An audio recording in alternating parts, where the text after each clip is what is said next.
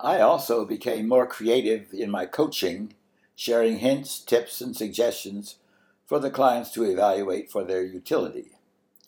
One kind of silly example that comes to mind involves a couple in marriage counseling. The husband was well over six feet and had a deep baritone voice. The wife was petite, barely over five feet. When they got in an argument, he would stand over her and loudly make his points. She would intimidate herself and often end up crying. Of course, he blamed her for his anger, and she blamed him for making her cry.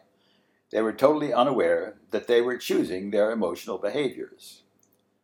I asked if these arguments ended with constructive results, and they both agreed that it was more destructive than constructive. Next, I asked if they enjoyed these verbal bouts. Both agreed that they were not enjoying themselves during the process of arguing. I then ventured that if arguing was not productive and also unenjoyable, that would be a gift to both of them if they ceased doing that activity. I then talked a little about how two people can see the same movie and the same sights and sounds and yet create different reactions and interpretations. Further, that neither one could convince the other that they were wrong. Given this futility, wouldn't it be wonderful to be listened to and not told that their position was ridiculous or wrong? Then I shared the comic about the observer and the worker when the observer said, I wouldn't do it that way if I were you. I ended up this part of the discussion with comments that both were right for themselves, but not for the other. Further, that we, as a culture, have an addiction to being right at the expense of feeling good. Lastly, we can go to the mat about being right, or we can have a good relationship. We cannot have both. As I listened to this situation, I said I had a silly idea. I stated that I thought I had a possible solution, but that it was a little bit ridiculous.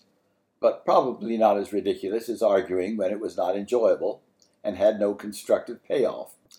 When I saw interest, I stated that the husband had a deep voice, and that was not going to change, and there was nothing wrong with stating his position forcefully. However, speaking of position, I suggested that at the very beginning of an argument, and they both agreed they knew when they were starting down that track, that the husband would lie down on his back on the floor and do his presentation from there, while his wife stood up next to him. As they imagined this scene, they both smiled and thought it might be useful, even though it was kind of weird. At the next session, they were both smiling as we started. They reported that they had become very alert to the movement toward arguing and thought about the gift of not going further. The wife said it was most enjoyable when she heard his voice starting to get loud, and she would simply point to the floor, and they would both laugh. Of course, we had also talked about due to circumstances beyond our control, we had been left in charge of ourselves, and we can interrupt what a neat set of I turns with ease, simplicity, and quick positive results. What about the future? That is up to them. Mr. and Mrs. Tall Short may re enter their old pattern momentarily, but it will never be the same. If you had read this far, I imagine that you have chosen to do some curiosity and would like some more examples. I will continue in that direction, and it will become more clear that there are no standard situations or solutions. The basic idea is to develop alternative ways of looking at the issues based on the premise that the person is in charge. In a way, the goal was to use one's remote to interrupt the behavior that was painful or unproductive. Get off the burner.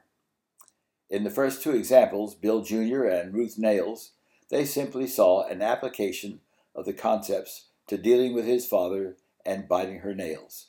The same is true for Ralph Holder with the soda cleanup. With Bert McTemper, it was a situation where he was a client and we explored different ways of interrupting his issue.